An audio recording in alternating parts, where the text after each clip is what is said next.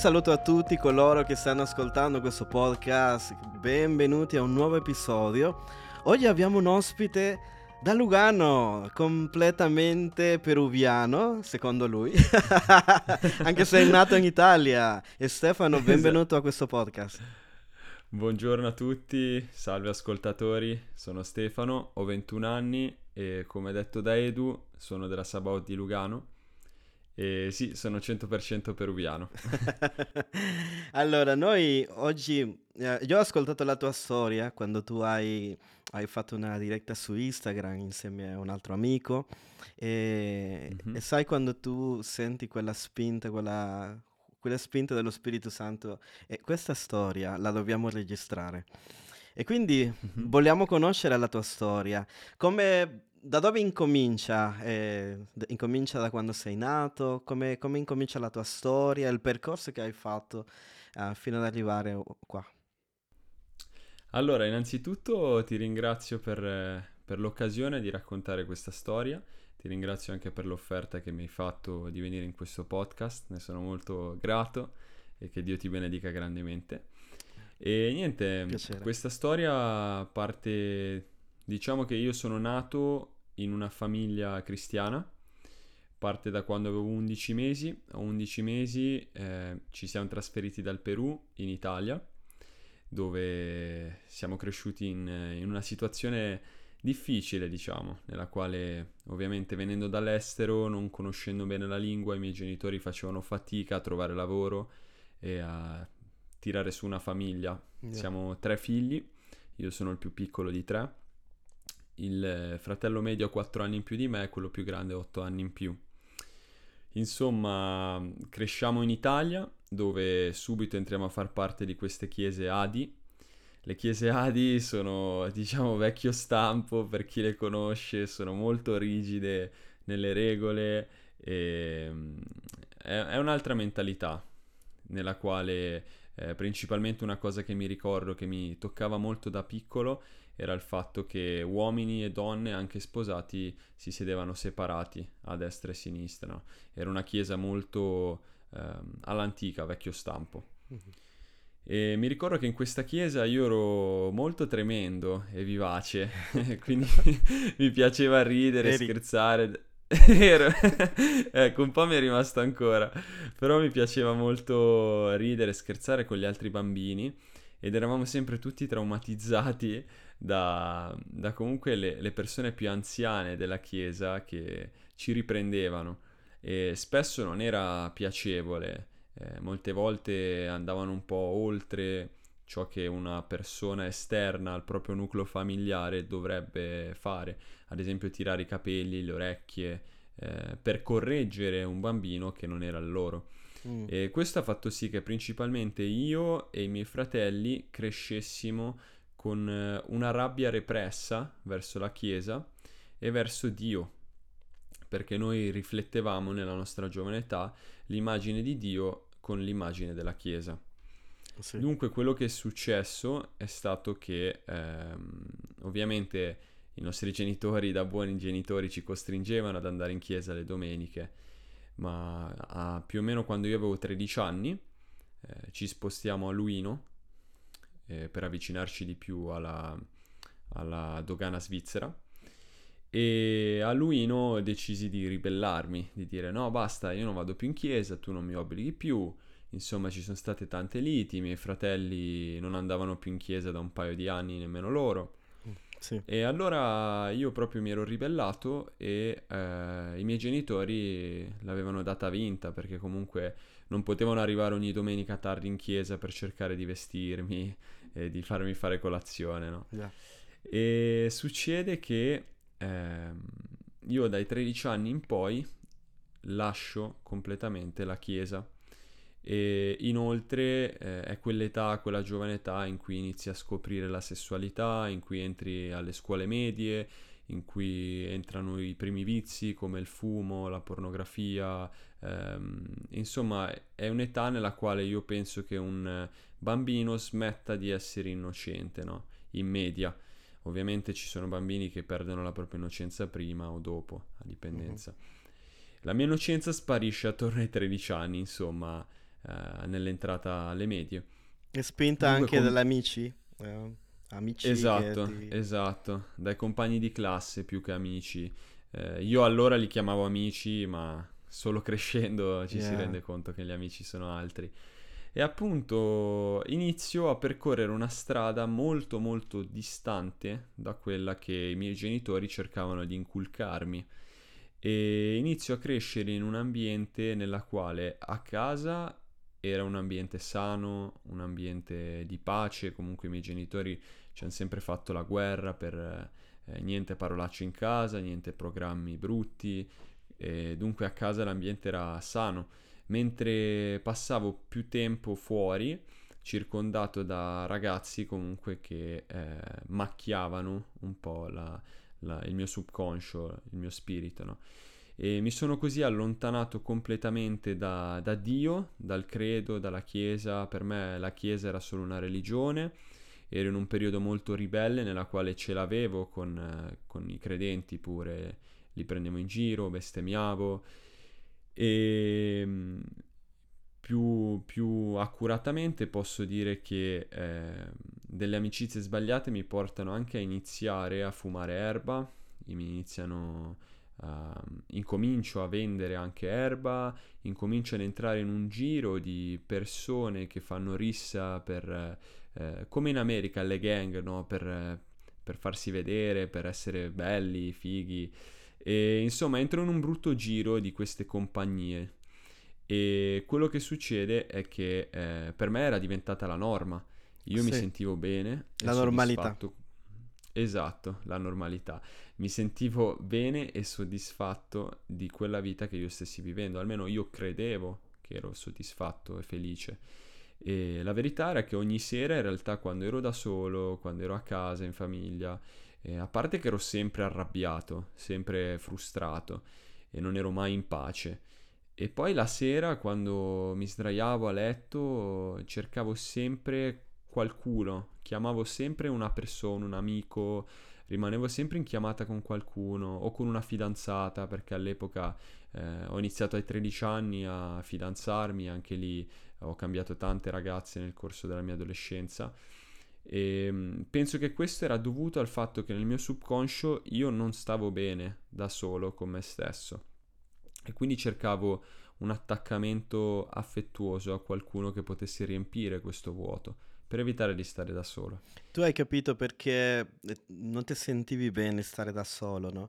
Eh, magari stare solo a casa, per esempio, e, e dire mi, mi trovo bene, non devo chiamare nessuno, mi posso rilassare, magari mi, mi guard- mi- mi sento un disco, un album. Ehm, cosa secondo te era quello che avevi dentro? Cosa provavi?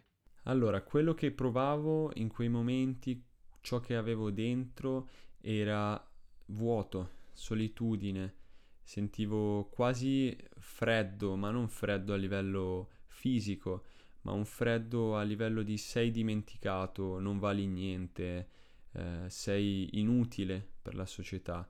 Eh, comunque io, avendo fatto dei traslochi in giovane età, si sa che i ragazzini sono cattivi e dunque ero sempre, sempre scusa, escluso e sempre appartato, non ho mai avuto tanti amici. Per quello le uniche poche persone che mi volevano erano quelle tossiche, diciamo, che fumavano, facevano risse, no?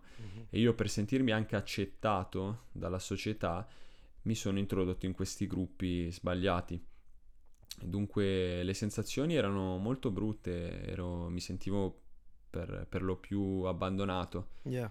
e mm, non, non trovavo conforto in niente in questo mondo cercavo di rimpiazzare il conforto momentaneo che trovavo in uno o altri vizi continuamente. Che è una Mhm. tentazione forte, no? Perché magari qualcuno ti può dire, guarda che ti puoi comprare quelle scarpe, no? O, o puoi avere Esatto. soldi extra. Guardando una foto che avevi nel tuo profilo, ehm, ho visto che, non lo so se in quel tempo hai avuto una malattia, qualcosa, eri- sei Mhm. stato in ospedale. Vuoi raccontarci Sì. un po' di questo? Certo, per l'appunto, eh, questo è successo a 13 anni. Poi verso i 15 anni, ovvero erano passati due anni che io vivevo così, in questo modo, Mhm. verso i 15 anni ci trasferiamo in Svizzera E per me è stato un grosso trauma.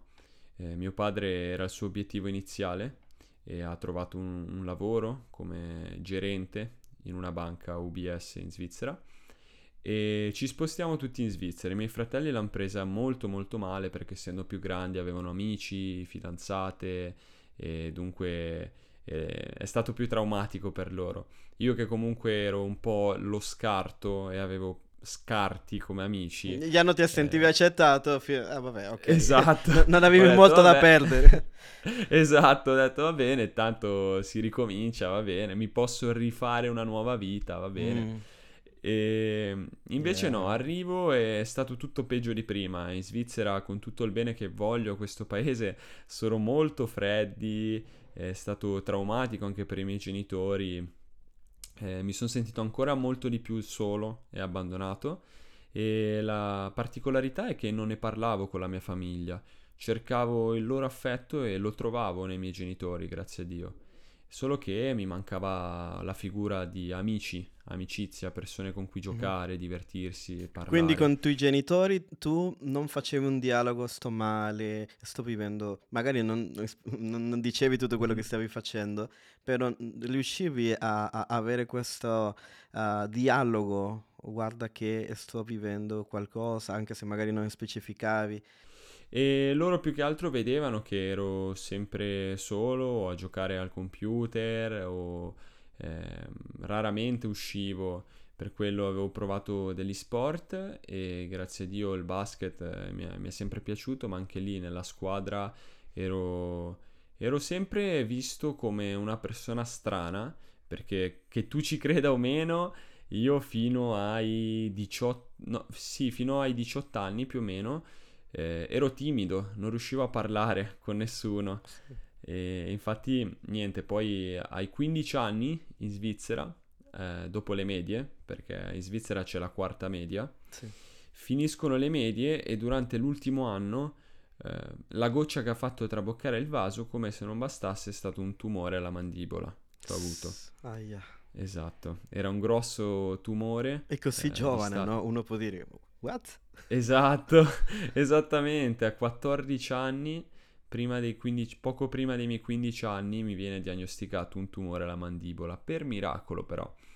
Eh, mi era stata fatta una visita medica dal mm. dentista per eh, i denti del giudizio e guarda come grande Dio, oggi lo posso testimoniare che solo in Svizzera, in quarta media, è obbligatorio che tutta la classe va dal dentista gratis a fare una radiografia. Se fossi rimasto in Italia probabilmente non me ne accorgevo. Wow. Quindi pensa tu che in Svizzera mi hanno fatto oh. questa radiografia. Assurdo, eh?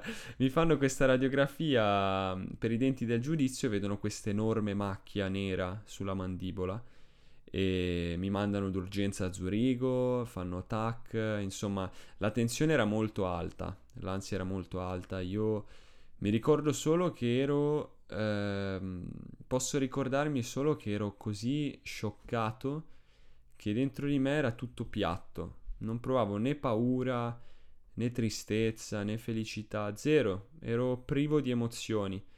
Mi sembrava assurdo. Sì. E niente, mi hanno operato d'urgenza eh, a Zurigo. l'intervento è durato sei ore e per l'appunto mi hanno tolto questo grosso tumore, mi ha detto il chirurgo che eh, fosse passato anche solo un po' più di tempo, il tumore avrebbe distrutto completamente tutta la mandibola e mi avrebbe trasfig- eh, trasfigurato. E mm, rimanevano proprio 3 mm di mandibola, era come un cracker. Oh, e quindi grazie a... per... da fuori non si vedeva niente. Non si vedeva zero. e tu non sentivi niente. Cioè, era lì. No, no, no, no. Era lì era lì, era lì e non, non mi causava né dolore né niente. Quindi grazie a Dio è stato proprio un vero e proprio miracolo. Mm. E mm, come se non bastasse, io dall'intervento... È stato un grosso intervento nella quale rimuovendo questa grossa ciste per riempire il buco, mi hanno preso l'osso dal bacino e me l'hanno messo lì, e... che è compatibile. E dunque sono rimasto zoppo pure per un po' di mesi. E, insomma, è stato molto doloroso oh, per un Dio. ragazzino piccolo. Però la cosa positiva è stata che eh, nonostante ci siano state delle complicazioni, perché i chirurgi si erano dimenticati i miei occhi aperti per sei ore, pensa tu, e quindi avevo gli occhi aperti e con i laser okay. e con...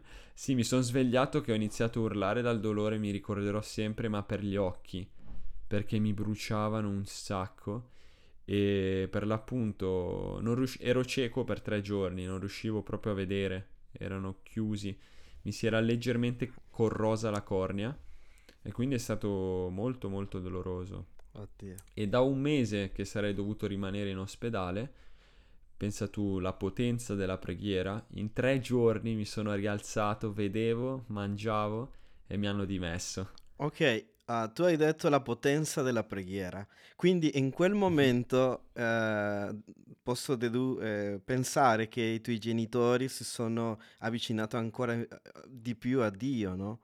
E invece tu? Sì. Ecco, questa è una splendida domanda. Yeah. Bravo, bella, bella. Appunto, i miei genitori pregavano mattina, sera, passavano tutta la notte a pregare per me lì così come tante chiese dalle mm. quali eravamo passate. E io invece mi ricordo che ero rimasto impassivo, cioè nonostante ciò ero testardo, non volevo saperne niente di Dio. Ti sembrerà mm. assurdo, ma nonostante ciò non avevo manco detto grazie Dio, niente, zero. Non ho manco pregato nel bisogno. Solo anni dopo ho realizzato quanto è stato buono Dio con me in quella situazione. Wow però questo è stato un grosso, una grossa difficoltà dalla quale Dio già lì mi aveva mostrato la sua potenza e che lui aveva un piano per me. E passano gli anni, mm-hmm. mi recupero da questo grosso intervento, arrivo a 16 anni e mi rendo conto che voglio cambiare a livello di persona, no? di personalità. Dico ok, sono stato tutte le medie eh, guardato male, messo da parte, ok, basta, mo mi iscrivo in palestra, tiro fuori la confidenza e mi butto, inizio a parlare, parlare, parlare. E ehm, c'è un canale su YouTube, non so se lo conosci, The Show, che fanno no. gli scherzi in Italia, un grossissimo canale, ah, okay. fanno candid camera, no? Uh-huh. E ho, ho, preso molto spunto da ciò nella mia giovane età, nel dire ok, loro avevano detto questa frase che mi aveva aiutato moltissimo, ovvero eh, buttati, nel parlare, nel socializzare, uh-huh. la cosa peggiore che una persona ti può dire è no o allontanati. Però almeno tu ci hai provato no, a socializzare. Yeah. E allora io mi buttavo e sono passato da un estremo all'altro perché adesso in strada saluto, inizio a parlare sì, e sì. anche lì eh, vedevo le persone e anche se dentro avevo un blocco mi buttavo, parlavo mm-hmm. e così via, è cambiato tutto. Sì, ovviamente t- tutti questi traslochi, cambiamenti, essere cresciuto eh, in Italia, ok, sent- mi ricordo un amico che mi diceva, se io mi sentivo sempre peruviano, cioè non ero mai in quel cerchio, non ero mai in quel eh, in quel gruppo era come se c'era questa cosa suramericano, sei suramericano, quindi non sei parte. Mm, mm, mm, eh, sì, magari è come se fosse un blocco, no? Una cosa che sperimentiamo, sì. lo sperimentano anche, mi hanno confessato alcune persone che vengono dalla Calabria, da, dalla Sicilia al nord, e, e, quindi anche loro crescendo qua si sp- sperimentano questa cosa. E, e mai nessuno se ne accorge a volte. Mm-mm, sì.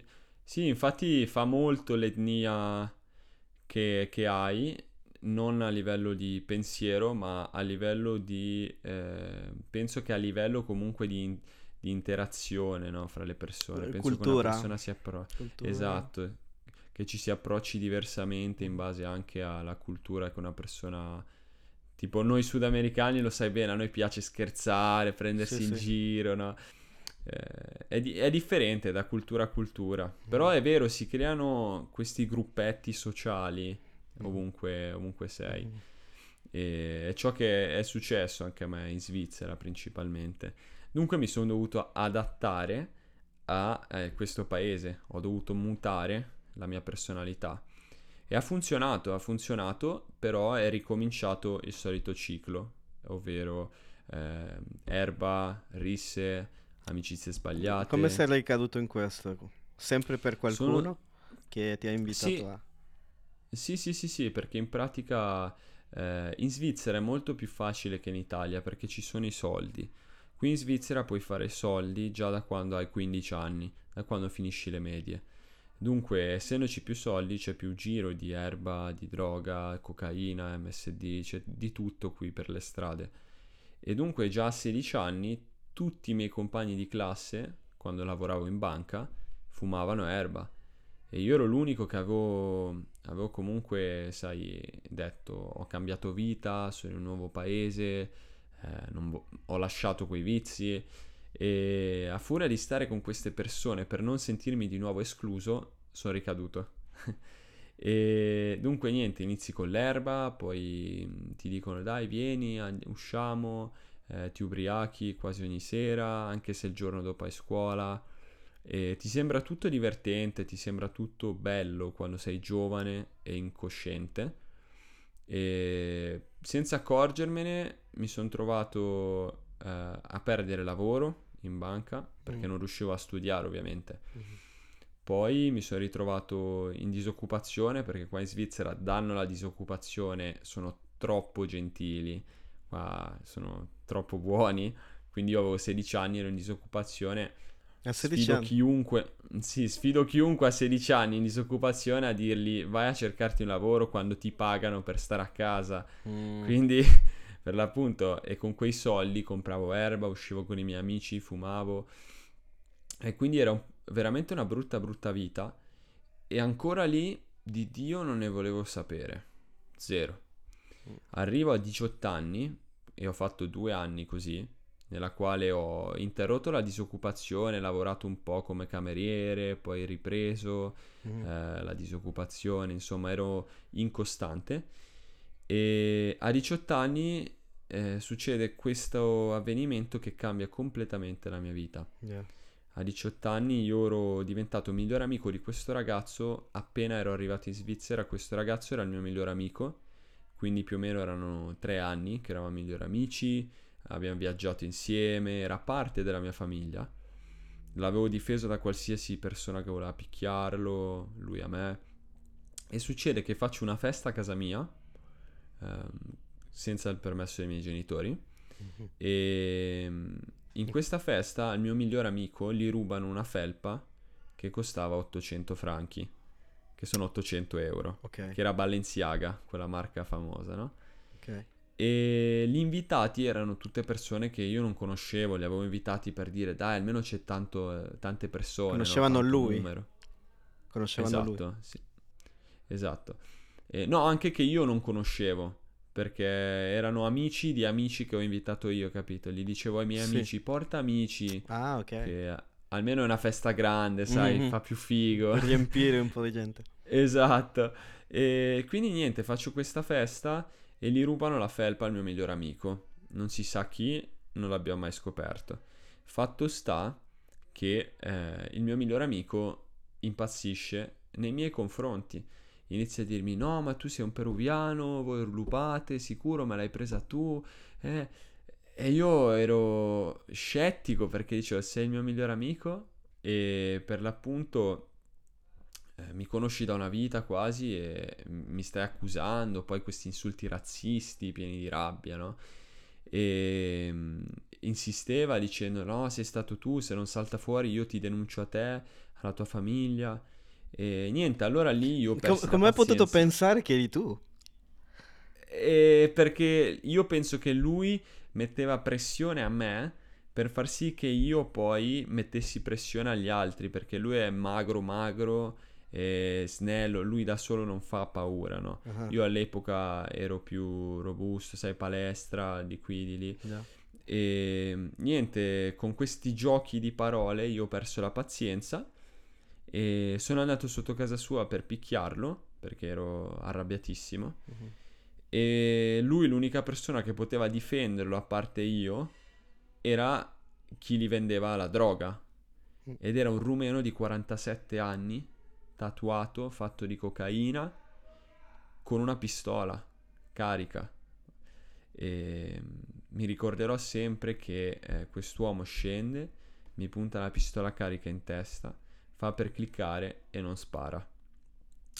Io allora me ne vado a gambe levate, scappo, torno a casa e quest'uomo mi chiama con il mio ex migliore amico, che ovviamente dopo questa cosa non era più il mio migliore amico, e mi dicono adesso veniamo a casa tua, leghiamo tua madre, te la sparo davanti agli occhi, Oh, poi God. uccido tuo padre e poi uccido te, hai capito? Mentre mi insultavano, mi maledicevano. E era fatto di cocaina quest'uomo, dunque sapevo che non era lucido e questo Sì. mi spaventava ancora di più. Per farti capire che sembrano storie da America, ma in realtà è la Svizzera, la famosa terra promessa di cui molti Yep. credono che sia. E niente, succede che io preso dal panico torno a casa, mio padre era in Germania per lavoro, quindi io ero a casa da solo con mia mamma e un cagnolino e la casa è grande, piena di vetrate. Mm. I miei fratelli erano in giro. Mm. Mia mamma per la prima volta nella storia, quando gli ho raccontato tutto nel panico, mi ha riempito di insulti e io non ho mai sentito mia mamma dire una parolaccia, ma quella sera ne ho sentite tante in spagnolo. La tipica madre Così le- sudamericana. Così le dico bene. Esatto, la tipica madre sudamericana che riempie di insulti il figlio in spagnolo. E però ha avuto degli attacchi di panico forti, ha dormito tutta la notte con una mazza da baseball, si svegliava piangendo, poverina. E i miei fratelli sono tornati, mio padre è dovuto tornare prima, per que- tutto per colpa mia, no? E io mi ricordo che a vedere tutto il danno che ho fatto, non in me stesso, ma nella mia famiglia, perché finché metti a rischio te stesso, ok, Mm. ma quando metti a rischio la tua famiglia che non ha fatto niente, Ti tremano le dici, gambe. Esatto. Ed è lì che ho detto, ok, mi chiudo in camera mia a chiave la stessa sera. E alla fine, scusami, eh, chiamiamo la polizia e quest'uomo è stato fermato prima che venisse a casa mia, arrestato e messo in prigione Mhm. perché non, non aveva le licenze.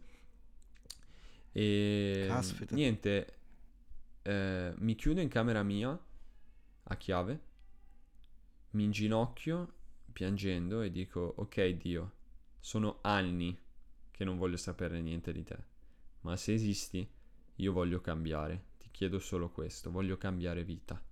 Ok? Ricordami che età avevi in quel secondo. 18 anni. 18, 18 anni avevo. Compiuti da più o meno due mesetti. anni. Yeah. Mi addormento dopo aver fatto questa preghiera e mi addormento scoraggiato e frustrato. Dunque avevo un senso di frustrazione dentro. Mi addormento e faccio il sogno che mi cambiò la vita e per l'appunto sogno che stavo parlando con questa persona al mio fianco che mi sembrava di conoscere da una vita, ma che in realtà non mi ricordo il suo volto purtroppo. Stavamo parlando in una distesa di erba, in una pianura, sotto un bell'albero, e ero in pace, mi, mi ricordo che mi sentivo dopo anni in pace, in una pace profonda. E di colpo vedo una folla inferocita che mi si avvicina, che mi viene contro. A me è quest'uomo. E questa folla mi inizia a dire: Tu sei Stefano, sei quel ragazzo che ha fatto questo, questo, questo. Dicevano: Sei quel ragazzo che ha fornicato, che ha rubato, che ha spacciato. E dicevano tutte le cose che io avevo davvero fatto nella mia vita. Oh. E io spaventato risposi: Sì, sono io, sono io. E mi, mi avevano preso da un braccio e mi dicono: Ok, adesso tu vieni con noi e noi ti dobbiamo uccidere per tutto quello che hai fatto. E di colpo la persona di fianco a me, quella con cui parlavo, Mm. con cui mi sentivo in pace, si alza e dice: No, no, no, no, prendete me, sono stato io. E di colpo prendono lui, lo iniziano a prendere a pugni, a calci, a frustate. E mi ricordo che c'era proprio un cerchio enorme attorno a questo povero uomo che veniva pestato per colpa mia. E io urlavo cercando di fermarli, dicendo: No, sono stato io, sono stato io. E non riuscivo. E era un pianto di disperazione perché sentivo che amavo quest'uomo disperatamente. E di colpo quest'uomo mi guarda negli occhi mentre era per terra e mi ricorderò sempre che aveva il volto pieno di sangue. Mi guarda negli occhi e mi dice: Tranquillo, Stefano, io lo faccio perché ti amo. E questa cosa mi ha, mi ha proprio sconvolto la vita e l'esistenza nel senso più positivo di tutti perché mi sveglio di colpo, inizio a piangere, a piangere, a piangere. La prima cosa che ho fatto appena mi sono svegliato è correre allo specchio e mi sono guardato allo specchio e mi vedevo orribile, mi vedevo brutto. E allora ho iniziato a piangere, a piangere, perché ho capito che quella persona era Gesù e che è stato letteralmente quello che ha fatto per ognuno di noi su quella croce, ovvero prendersi delle colpe che non aveva per amore. E questa cosa mi ha toccato in modo assurdo, yeah. perché io mai, mai in tutta la mia vita, cresciuto in una famiglia cristiana, andando in chiesa, mi dicevano Gesù è morto per te e mi rimbalzava contro come se fossero parole religiose, no? Ma quando ho, ho visto quel punto di vista, tutto mi è crollato addosso. E dopo il giorno...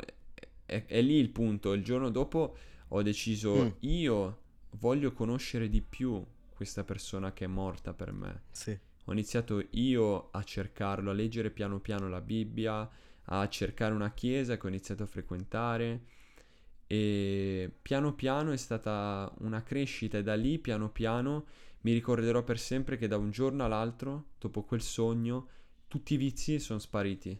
È stato assurdo. Tutti i vizi di fumo, erba, tutto, tutto, tutto sono crollati e avevo una pace in, cioè non, riusci- non riuscirei a spiegartela. Avevo una pace assurda dentro di me e ho pianto continuamente per settimane ogni volta che mi ricordavo di questo sogno. E questo sogno ha cambiato la mia vita e da lì a pochi mesi, sei mesi dopo, ho deciso di battezzarmi nella chiesa che frequentavo sì. eh, anteriormente. E, e, da lì è stata la mia nascita, la mia nascita verso un percorso che ancora oggi sto percorrendo di crescita spirituale, nella quale ci sono battaglie, nella quale non è facile, ma grazie a Dio è stata veramente è stato veramente il, il miglior cambio che io potessi mai scegliere di intraprendere sta anche nella persona stessa. Gesù è un gentiluomo e questo me, son, me, ne sono reso conto da quel sogno, ma poi è stata mia la scelta di innaffiare quel piccolo seme che è stato piantato nel mio cuore, perché una persona magari pensa che ok, ho avuto la mia esperienza, uh-huh. ok, a posto così, ma quel seme poi se non viene nutrito e cresciuto eh, marcirà e morirà e poteva rimanere solo un bel sogno. Ah, allora, io quando sempre o, o sia che ho queste interviste o faccio questi podcast da solo, eh, sempre eh, voglio pensare anche nella persona che, sai, quelle persone che si mettono là nel fondo, all'angolo e dicono, mm-hmm. ma, boh. Sì. Sicur- allora, sì, nel momento della disperazione hai fatto una scelta emotiva, eh, sì, bello quello che ti è capitato, sì, tutti abbiamo bisogno di credere in qualcosa, eh, però se fosse stato soltanto una scelta emotiva, eh, e per quello voglio parlare di ubbidienza, no? Non, non ci fossero i frutti eh, di, di cambiamento nella tua vita. E una di queste, a parte le droghe, è anche una vita di purezza. Esatto, esatto per l'appunto dopo che ho deciso di intraprendere questo percorso, ho deciso completamente di seguire Cristo con la mia vita. E una cosa della quale mi sono reso conto, che cerco di trasmettere questo messaggio anche ai giovani della nostra chiesa, che è la Sabaut di Lugano, è che bisogna testimoniare per primi con la propria vita e con i propri frutti spirituali ancora prima di andare a testimoniare tramite la parola o predicare. Esatto. per l'appunto, eh, io ho una frase che dissi ai ragazzi qualche mese fa è che nell'ubbidienza c'è la benedizione.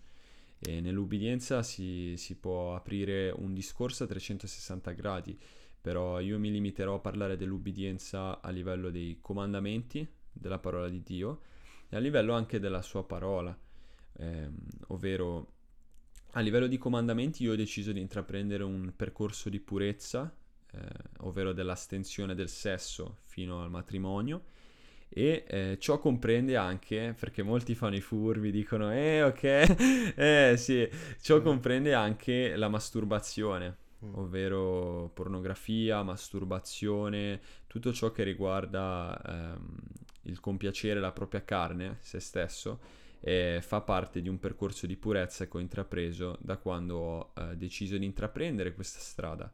Eh, io sono una persona eh, radicale, nella quale eh, preferisco mille volte o essere tutto nero o essere tutto bianco. Dunque, se ho deciso di seguire Cristo, lo voglio fare in ogni aspetto della mia vita. Ciò non significa che sarò perfetto, perché la perfezione purtroppo è impossibile, ma eh, Gesù stesso ci chiama ad assomigliare a Lui il più possibile in ogni aspetto. Per questo io penso che un tabù che spesso non viene rotto è quello della masturbazione fra i giovani, ehm, principalmente masturbazione, fornicazione già un po' meno, almeno per i casi con la mm. quale ho parlato io è già un po' meno. Perché è più accessibile e anche la pornografia, no? Che a volte va legata, esatto. però può essere anche, che ci sono casi dove non, non, per forza va legato, perché va legata a immaginazione. E già magari, mm-hmm. già sento qualcuno là che sta dicendo, sempre tornando a questo discorso, ehm, no, ah, no, io non ci riuscirei, sicuramente te l'hanno detto mille esatto. volte, no, no, io, esatto. no, no, io non riesco, io, ma, ma come fai? perché la gente dice, dice, mm-hmm. ci dice anche... Uh, non puoi fare, ma perché ve lo hanno vietato esatto. questa cosa? Ma, ma, come fai a sapere che magari quella persona... È un sacco di argomenti. Tu, tu, mm. tu cosa rispondi a queste persone? Com- com'è la tua risposta a questo? Allora, c'è da dire che recentemente, appunto, un sacco di persone mi pongono queste, queste domande e affermazioni, mi dicono anche no, non è vero, non, non, ci credo. Addirittura mi hanno detto: Guarda, che se non lo fa, se non ti masturbi dopo un po', rischi che hai dei problemi ai testicoli, rischi che eh, esplodi. Hai dei problemi su... Esatto, rischi che hai dei problemi a livello Che non è mai successo perché altrimenti no. non, stare... non, saresti qua a registrare esatto. con me. Altrimenti... altrimenti parlerei in falsetto e penso che ne sareste accorti. no, no, per l'appunto... Eh, no, per l'appunto molte volte mi vengono poste queste domande, questi quesiti e la risposta è semplice, bisogna essere radicali. Se una persona gioca eh, con il peccato o a solleticare quell'appetito che abbiamo per istinto animale, perché abbiamo istinti animali e o terreno, diciamo. Di... Mm-hmm. Esatto, terreni, sì, scusa. E, ehm, per l'appunto è quello eh, del sesso, del, del, riprodursi ed è una cosa buona e concessa da parte di Dio, ma dentro il matrimonio. E io principalmente una cosa che mi ha aiutato moltissimo è che eh, ovviamente purtroppo io non arriverò vergine al matrimonio. Purtroppo ho avuto esperienze vivendo nel mondo che mi hanno portato ad avere tante ragazze e relazioni, però da quando ho deciso di intraprendere questo percorso eh, con il Signore, ho deciso di astenermi completamente.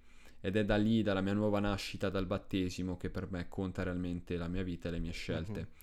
Eh, per quanto riguarda una cosa che mi ha aiutato molto, un discorso che ho fatto a un caro amico qualche giorno fa, è stato che immaginati eh, come sarebbe se tu sei mano nella mano con tua moglie, che magari ti ha aspettato tutta la vita fino al matrimonio, e tu no. Siete mano nella mano, andate in centro eh, a bervi qualcosa, e intanto passa una, due, tre, quattro, cinque, sei, sette, otto, dieci ragazze che ti hanno visto nudo che magari ti hanno toccato, che magari hai avuto un rapporto con loro. Già s- e pensa che lo sai solo mm-hmm. tu, tua moglie no. Io sarei a disagio, io non riuscirei a salutare o a vedere in giro una persona che mi ha visto nudo o in nudità, in intimità. Eh, per di più pensa ancora peggio se tua moglie lo sa e inizia a vedere una, due, tre, quattro, cinque, tutte le ragazze con cui tu sei stato a letto.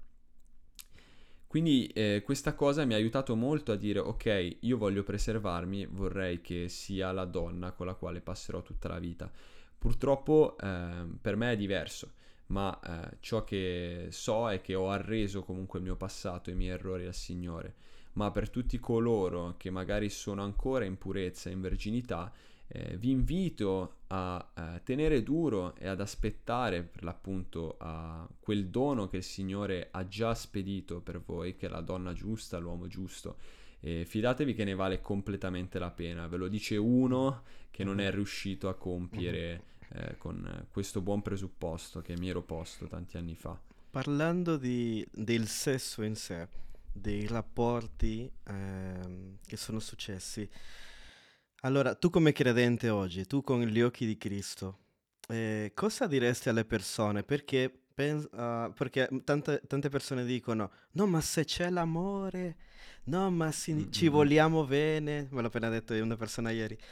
No, ma sì, uh, siamo, cioè, ovviamente, eh, stiamo per sposarci, non lo so, manca poco, eh, però quali sono le conseguenze eh, indirette o dirette, emotive, psicologiche, eh, spirituali, che, che, tu hai visto di, di quel, uh, anche perché tante volte que, quei rapporti finiscono male, nel senso anche emotivamente, no? Ti sì. lascia o la lasci, però lasciare così una persona è, è, è, come, è come se ti, ti, uni a quella persona e poi la strappino, quindi c'è, mm, mm c'è, mm, c'è una ferita. Sì c'è una, eh, o rapporti tira, tira e molla, o rapporti che tossici eh, e poi di dipendenza diverse. Come, come lo hai sperimentato tu?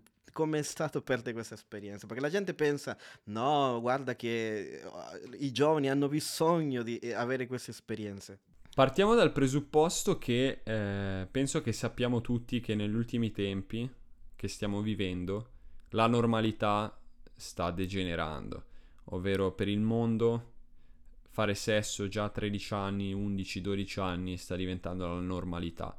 Io ho sentito recentemente ragazzine che mi hanno detto a 11 anni abbiamo perso la verginità. Per me è uno shock. Partiamo da questo presupposto. Yeah. Eh, io posso confermare quello che hai detto, ovvero che quando tu eh, fai sesso con una persona, che ci sia amore o che non ci sia amore, tu vai a, instaura- a instaurare, scusami, un legame a livello spirituale, come ben sai, no? Sì. Ne parlavamo con i nostri responsabili pastori. E per l'appunto instauri un legame spirituale con quella persona in cui vi unite in una sola carne, come sta scritto nella parola. Esatto. E eh, dal momento in cui Dio non voglia, il rapporto finisce in modo sbagliato perché magari ci si lascia, può capitare che ci sono incongruenze. È come hai, hai detto tu, è come strappare veramente eh, con la ceretta. Non so se avete mai fatto la ceretta. Ai. È come sì. fare la ceretta, però che ti strappa la carne. Sì. Perché eh, ti manca proprio un pezzo di te, ti manca proprio una parte di te. E a livello ormonale e fisiologico, invece, posso dirvi che eh, molte volte in una rottura amorosa, lo dico in prima persona, ne ho passate tante purtroppo, eh, ti manca proprio dell'altra persona il sesso, perché ti sembra che ti manca lei, ma a livello ormonale il tuo corpo ti chiede il sesso da quella persona. E quindi per te è molto più difficile eh, stare a dimenticare quella persona o a superare quella persona, no? Perché hai un punto fisso, hai un chiodo nella quale eh, tu devi superare questo, questo, trauma che è una perdita uh-huh. dell'altra persona, del partner. Sì. E per me è stato veramente traumatico e difficile la, la, prima ragazza con cui sono stato, con la quale ho perso la verginità, per me è stato eh, difficilissimo, no? sia perché ho instaurato legami spirituali con essa, sia perché eh, a livello ormonale proprio sentivo quel bisogno, quella mancanza. E sì, quindi confermo, confermo tutto. E per invitare gli altri, eh, è anche un invito agli altri a dire eh, in questo modo tu preservandoti preservi, diciamo, eviti, diciamo, una sofferenza ulteriore a quella che sarebbe una rottura in una normale relazione mm-hmm. senza sesso. E, e che, Crei un legame e che se ci pensiamo, questo che hai appena detto, immagina che, cioè nel senso, i, i ragazzi vanno da una ragazza all'altra, vabbè in questo caso magari le, le, le ragazze vanno da un ragazzo all'altro. Questo accade una volta, ancora una volta e poi ancora una volta. Quindi lasci, lasci un pezzo di te in tante persone. E, Mm, mm, cioè, mm, ogni volta, cioè, non lo so se rendo l'idea, no? Sì, sì, sì, sì, sì. È esattamente lo stesso pensiero che avevo fatto io, è lo stesso discorso. Lasci un piccolo pezzo del tuo cuore a tante persone, poi trovi la donna giusta per la tua vita, l'uomo giusto, e tu gli devi dare tutto ciò che rimane di tutto quello che hai dato, quando in realtà magari la persona giusta meriterebbe tutto ciò che avevi all'inizio che potevi dargli, no? Purtroppo ogni esperienza negativa, che si parli di relazioni, che si parli di sesso, eh, ti consuma e ti modella e da ogni brutta esperienza impari qualcosa. Nella vita del credente si cade e ci si rialza ed è lì che Dio ci lavora. Nelle nostre cadute impariamo sempre una nuova strategia Mhm. per la prossima battaglia. E c'è anche una linea di pensiero, e mi sa che anche Britney Spears, eh, come si chiama? Be- Britney Spears. Sì, sì, lei, ha, Spears, eh, mhm. lei ha parlato in, in passato di questo, no? Eh, che, che- lo trovo orrendo, no? Eh, allora masturbiamoci perché eh, così non mi, Mm, mm, mm. non mi coinvolgo emotivamente, fisicamente con un'altra persona. Lì non faccio male a nessuno. eh? E lì invece fai male a te stesso, perché lì tu a soddisfare la tua propria carne in quel modo, innanzitutto vai a crearti delle aspettative che non saranno nell'ambito sessuale, perché la masturbazione, la pornografia, c'è da metterlo in chiaro, non ha nulla a che vedere con la vita sessuale all'interno di un matrimonio, che io mi riferisco a ciò perché diciamo l'ambiente sano del sesso ed è giusto anche davanti agli occhi di Dio. Eh, la masturbazione va contro il volere di Dio e va contro ciò che il Signore vuole per ognuno di noi. C'è scritto eh, indebolite la vostra carne. Fa- dobbiamo lottare contro i desideri della carne, Mhm. dobbiamo evitare di rafforzare la carne. C'è scritto più volte, Paolo stesso lo dice più volte nella parola. E dunque tu andando a rafforzare questo istinto sessuale che hai tramite la masturbazione, cedendo a questo istinto, a questa stimolazione, vai a rafforzare il, il tuo punto di vista sessuale. Poi è ovvio che alla prima tentazione una persona che si masturba è più propensa a cadere in confronto a una persona che eh, molla completamente la masturbazione. Io per esperienza posso dire che agli inizi inizi eh, quando ancora praticavo la masturbazione eh, prima di battezzarmi, prima di decidere di percorrere questo percorso, Sì. ehm, per me anche solo il minimo stimolo, eh, in noi uomini si può dire il minimo stimolo al mattino, ci si sveglia, abbiamo erezioni, Pensiero, esatto. va- quando è eh, estate, ovunque. Estate è, una- Esa- è un tempo Esatto, difficile, eh. d'estate è difficile, d'estate è difficile e al minimo stimolo subito c'era forte quell'istinto, ma piano piano pregando, ogni volta che avevo questi istinti, io mi arrendevo e pregavo il Signore invocando lo Spirito Santo. Eh, col passare dei mesi questo istinto c'è, ma è debolissimo e eh, magari all'inizio, tempo fa, eh, non, ci, non ci avrei creduto nemmeno io stesso, no?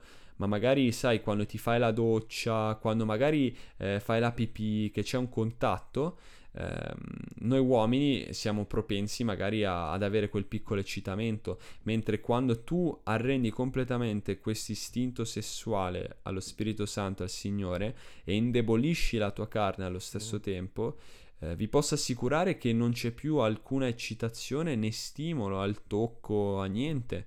Ed è assurdo come ehm, lo stimolo parta a livello psicologico e se tu nella mente sei marcio per tutto ciò che vedi, per tutto ciò di cui parli, allora automaticamente il tuo corpo lo sente. Allo stesso eh, una cosa che può aiutare moltissimi giovani, moltissimi ragazzi, qualsiasi sia- siano gli ascoltatori di questo podcast, è il fatto che eh, nell'ubbidienza sia anche la, la fetta, ovvero di evitare di parlare di certe cose che spingano ehm, i discorsi in un ambito magari sessuale, in un ambito magari eh, Esatto. pornografico, no? Eh, per quanto riguarda eh, ubbidienza significa anche prendere in considerazione almeno io la interpreto così, prendere anche in considerazione e attuare i consigli che stanno nella parola, non solo le leggi. Eh, sono tutte le chiavi per poi eh, sottostare al volere di Dio mm. e stanno tutte nella parola. E c'è un passaggio e... di Giove che lui dice come oserò a guardare una, uh, una ragazza uh, lui parlando di curare i suoi occhi, no? C'è un passaggio, lo, lo lascerò in descrizione, no? E, Grande. E lui, eh, perché io credo questo, no? Che la, la Bibbia è anche pratica. Eh, la Bibbia non ci dirà, cioè fate una cosa, però io credo che noi possiamo fare piccole cose perché eh, anche scorrere su Instagram, seguire certi profili. Uh, Pastore Punto mi, mi ha piaciuto tantissimo quello che ha detto, eh, lui è stato molto eh, onesto, vulnerabile e lui ha detto ci sono tante, tante ragazze che io ho smesso di seguire per, per come si vestivano, per le foto che mettevano. E io le posso volere un mondo di bene, però io non voglio seguire quei profili. Quindi ragazze, aiutateci un po'. Esatto, esatto, esatto. Che poi potremmo aprire un discorso super profondo su questo che giusto due giorni fa ho, discu- ho conversato sì. con alcune ragazze della mia chiesa che appunto dicevano che è un mondo libero, ci si può vestire come si vuole, che siamo noi maschi, che siamo dei maiali e anche di... Beh, anche non maschi dobbiamo, cioè non è che ti metti lì esatto. chissà come in, su Instagram, perché se no... Esatto, anche ah, le maschi senza sì, mai. Perché non è che le esatto. ragazze non lottano. Esatto, anche le ragazze è un tabù che eh, loro fanno più fatica a rompere da ciò che so e da ciò che mi è stato detto, ma anche le ragazze spesso si masturbano più degli uomini. E per l'appunto, fra di loro eh, ho sentito da un gruppo di ragazze stesso, esterno dalla chiesa, che mi hanno detto che loro, eh, le donne, parlano molto più di noi uomini di sesso, di pornografia e, e sono rimasto molto sorpreso perché non sembra, non, sembriamo molto sì. più sì, pervertiti noi uomini. Anche Antonio Morla lo, ne parla di questo. Comunque se volete, se volete approfondire su, per quanto riguarda la pornografia, perché magari non avremo il tempo per entrare lì, eh, voi potete leggere eh, Pornotossina, che è un libro bellissimo. Eh, c'è mm-hmm. anche un libro per i genitori che si chiama Pornolecenza, per aiutare i genitori a, a evitare a adolescenti, bambini, no? a... Allora, qualcuno può dire che magari noi siamo qua mm-hmm. per eh, per far vedere che siamo forti, per far vedere che eh, noi c- sì ce la facciamo, che ci sentiamo superiori, che noi non lottiamo, che eh, ok, Dio ha, fat- ha, fatto, magari ci ha ispirato a fare questa cosa e, e, e noi non lottiamo, ma invece noi dobbiamo fare de- dei passi di, di ubbidienza, no? che a volte non è facile, che, no- che non è molta, tante volte non è carino e non è, non è sessi, fare eh, le scelte giuste. La, l'ubbidienza esatto. non è sessi, non è, non è, qualcosa che tutti vogliono fare, anzi sembra una parolaccia, no? Eh, l'ubbidienza, no? Esatto. Sottomissione, ubbidienza, mm-hmm. c'è già qualcuno che ah! già esatto. le viene un po' di manifestarsi, però c'è qualcosa che è molto più importante ed è il motore, la benzina, la base, non so neanche come dirlo, per l'ubbidienza, che è l'amore. Perché senza l'amore di Dio, senza crescere in noi che amiamo Dio e, e ricevere l'amore di Dio, del Padre, noi, tutto questo sarebbe in vano. Ubbidienza, castità, santità, come vuoi chiamarlo tu, non, non importa se Dio non è in mezzo a questo, se, se Gesù non c'è. Amen. E come, e come, Gesù, Stefano, ha, ha, è stato quello che... Perché ness- non è che tu vieni in chiesa e ti dicono non fare questo. Non si tratta Mm-mm. di questo. Gesù, il Signore, a me non ha mai chiesto nulla. Nel senso, a me non, non ha, mi ha mai detto devi yeah. smettere di fumare. Devi smettere di masturbarti, devi, devi, devi, devi. E io quando vivevo lontano da Dio, era questa la mia percezione, ovvero di un Dio rigido, mm. di un Dio che ti impone di fare quello che vuole Lui e se tu non lo fai vai all'inferno. Invece ho scoperto solo dopo che è un Dio di amore, che vuole il meglio per noi e che per questo eh, ci suggerisce le chiavi per arrivare a essere veramente felici nella vita. E nell'ubbidienza ci sono enormi benedizioni. E, e io ho parlato con un amico che è sempre del Perù, sai, eh, e lui ha una bambina, no? Eh, lui è sposato, una bambina eh, piccolina, eh, tre anni, tre, quattro anni credo. E io le, eh, parlando un po' di questo le dicevo, guarda, eh, non è che Dio vuole bloccarci, no? E dire non fare questo, non fare questo, non fare questo. Perché per esempio tu daresti un coltello alla tua bambina di tre anni? Lui no, mm-hmm. ovviamente no. Però se lei, te, se lei, ti chiede il coltello, ovvio che tu non, lo, non, non gli dai quel coltello. Però tu, domanda, tu, da, tu daresti, tu faresti qualsiasi cosa per lei? Sì, invece. E allora perché Dio dovrebbe farci del male? Allora perché così. Dio dovrebbe essere più cattivo di noi? Sapendo che questo ha distrutto tante delle nostre vite, per quello ho lasciato che anche le contassi un po' di te, della tua storia e la storia di tanti di noi. Eh? E chi di più, chi di meno, chi peggio ancora, chi magari mi ha, mi ha detto eh, sono stato abusato, sono stata abusata, quindi ancora peggio la, la dipendenza. Però è Gesù che ha fatto la differenza nella nostra vita, ha fatto un miracolo dentro di noi, che noi da soli non, avremmo mai riuscito, non saremmo mai riusciti a farlo. Sicuramente ci sono delle persone che stanno ascoltando questo podcast e dicono per me è difficile, io non riesco, magari, non lo, magari neanche ho, ne ho parlato con qualcuno. Eh, che incoraggiamento potresti lasciare? Eh, che cosa, eh, perché tu sai no, quanto è difficile e, e, lo hai passato, ma Dio mm-hmm. sta agendo nella tua vita. E come, eh, che cose altre pratiche po- potre, po- potrebbero fare come hai fatto tu? Allora, l'incoraggiamento che voglio lasciare a tutti i nostri ascoltatori è che è vero, è difficile, ma io, come tanti altri, siamo la prova che non è impossibile e che per l'appunto non vi esploderanno i testicoli, non succederà niente di non succederà niente di anormale come le leggende urbane che girano. Esatto. E tornando seri, sei un figlio di Dio, dunque coraggio. Prendi per mano il Signore, leggi la parola. Ogni qualvolta avrai proprio quell'istinto che dirai non ce la faccio, Dio, non ce la faccio, devo farlo.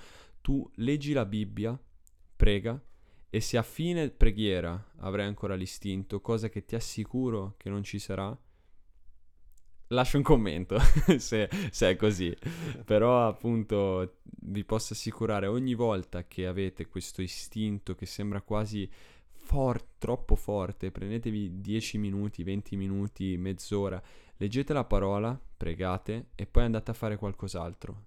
Distraetevi distraetevi, distraetevi, cercate di su Instagram evitare tutti quei post che parlino di sesso, ragazzine mezze nude che ballano facendo Musica. TikTok.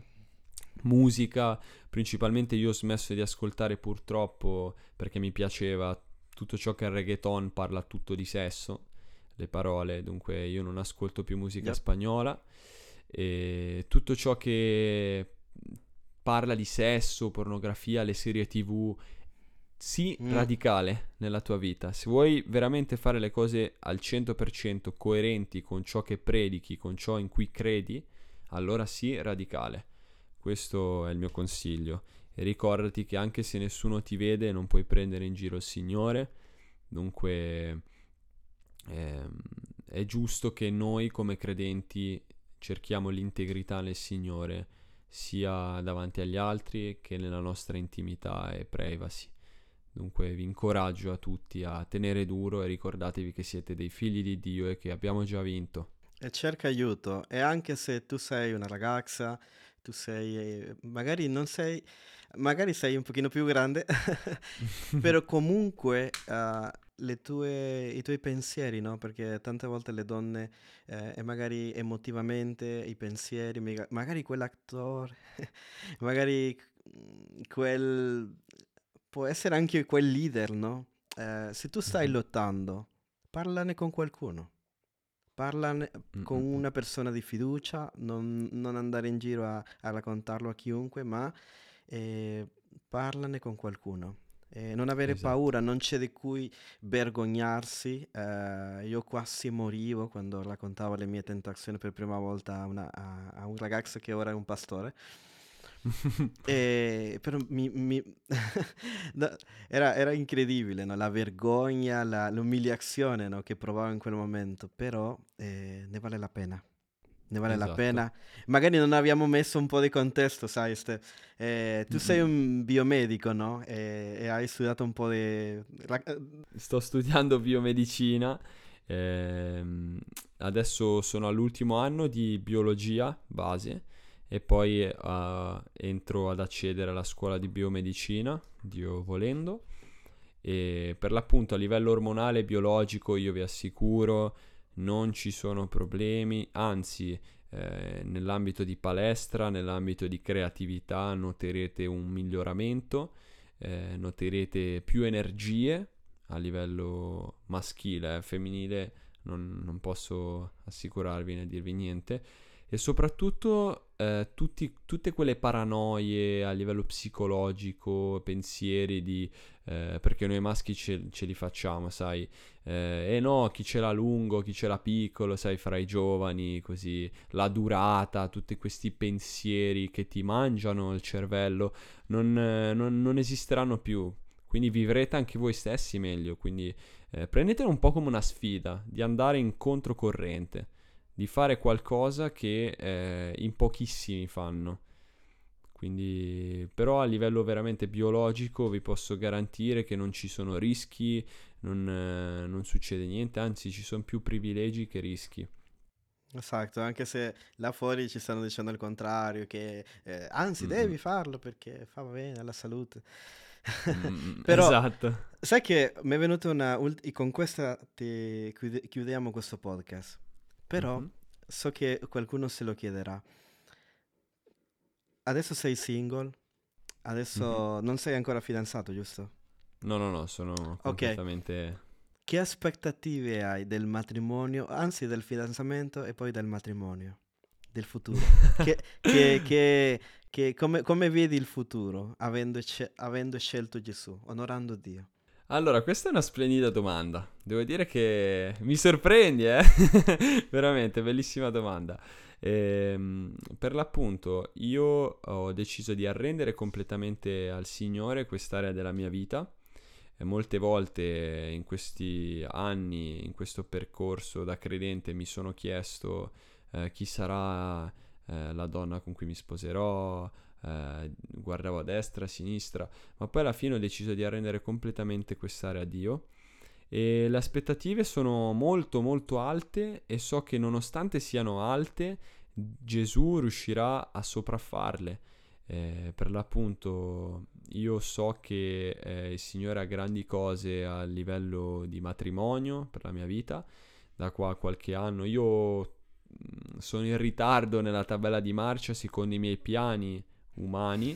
Io speravo di essere già padre a 22 anni, un padre giovane, e- però uno, uno propone e poi Dio sceglie la cosa migliore per noi, no?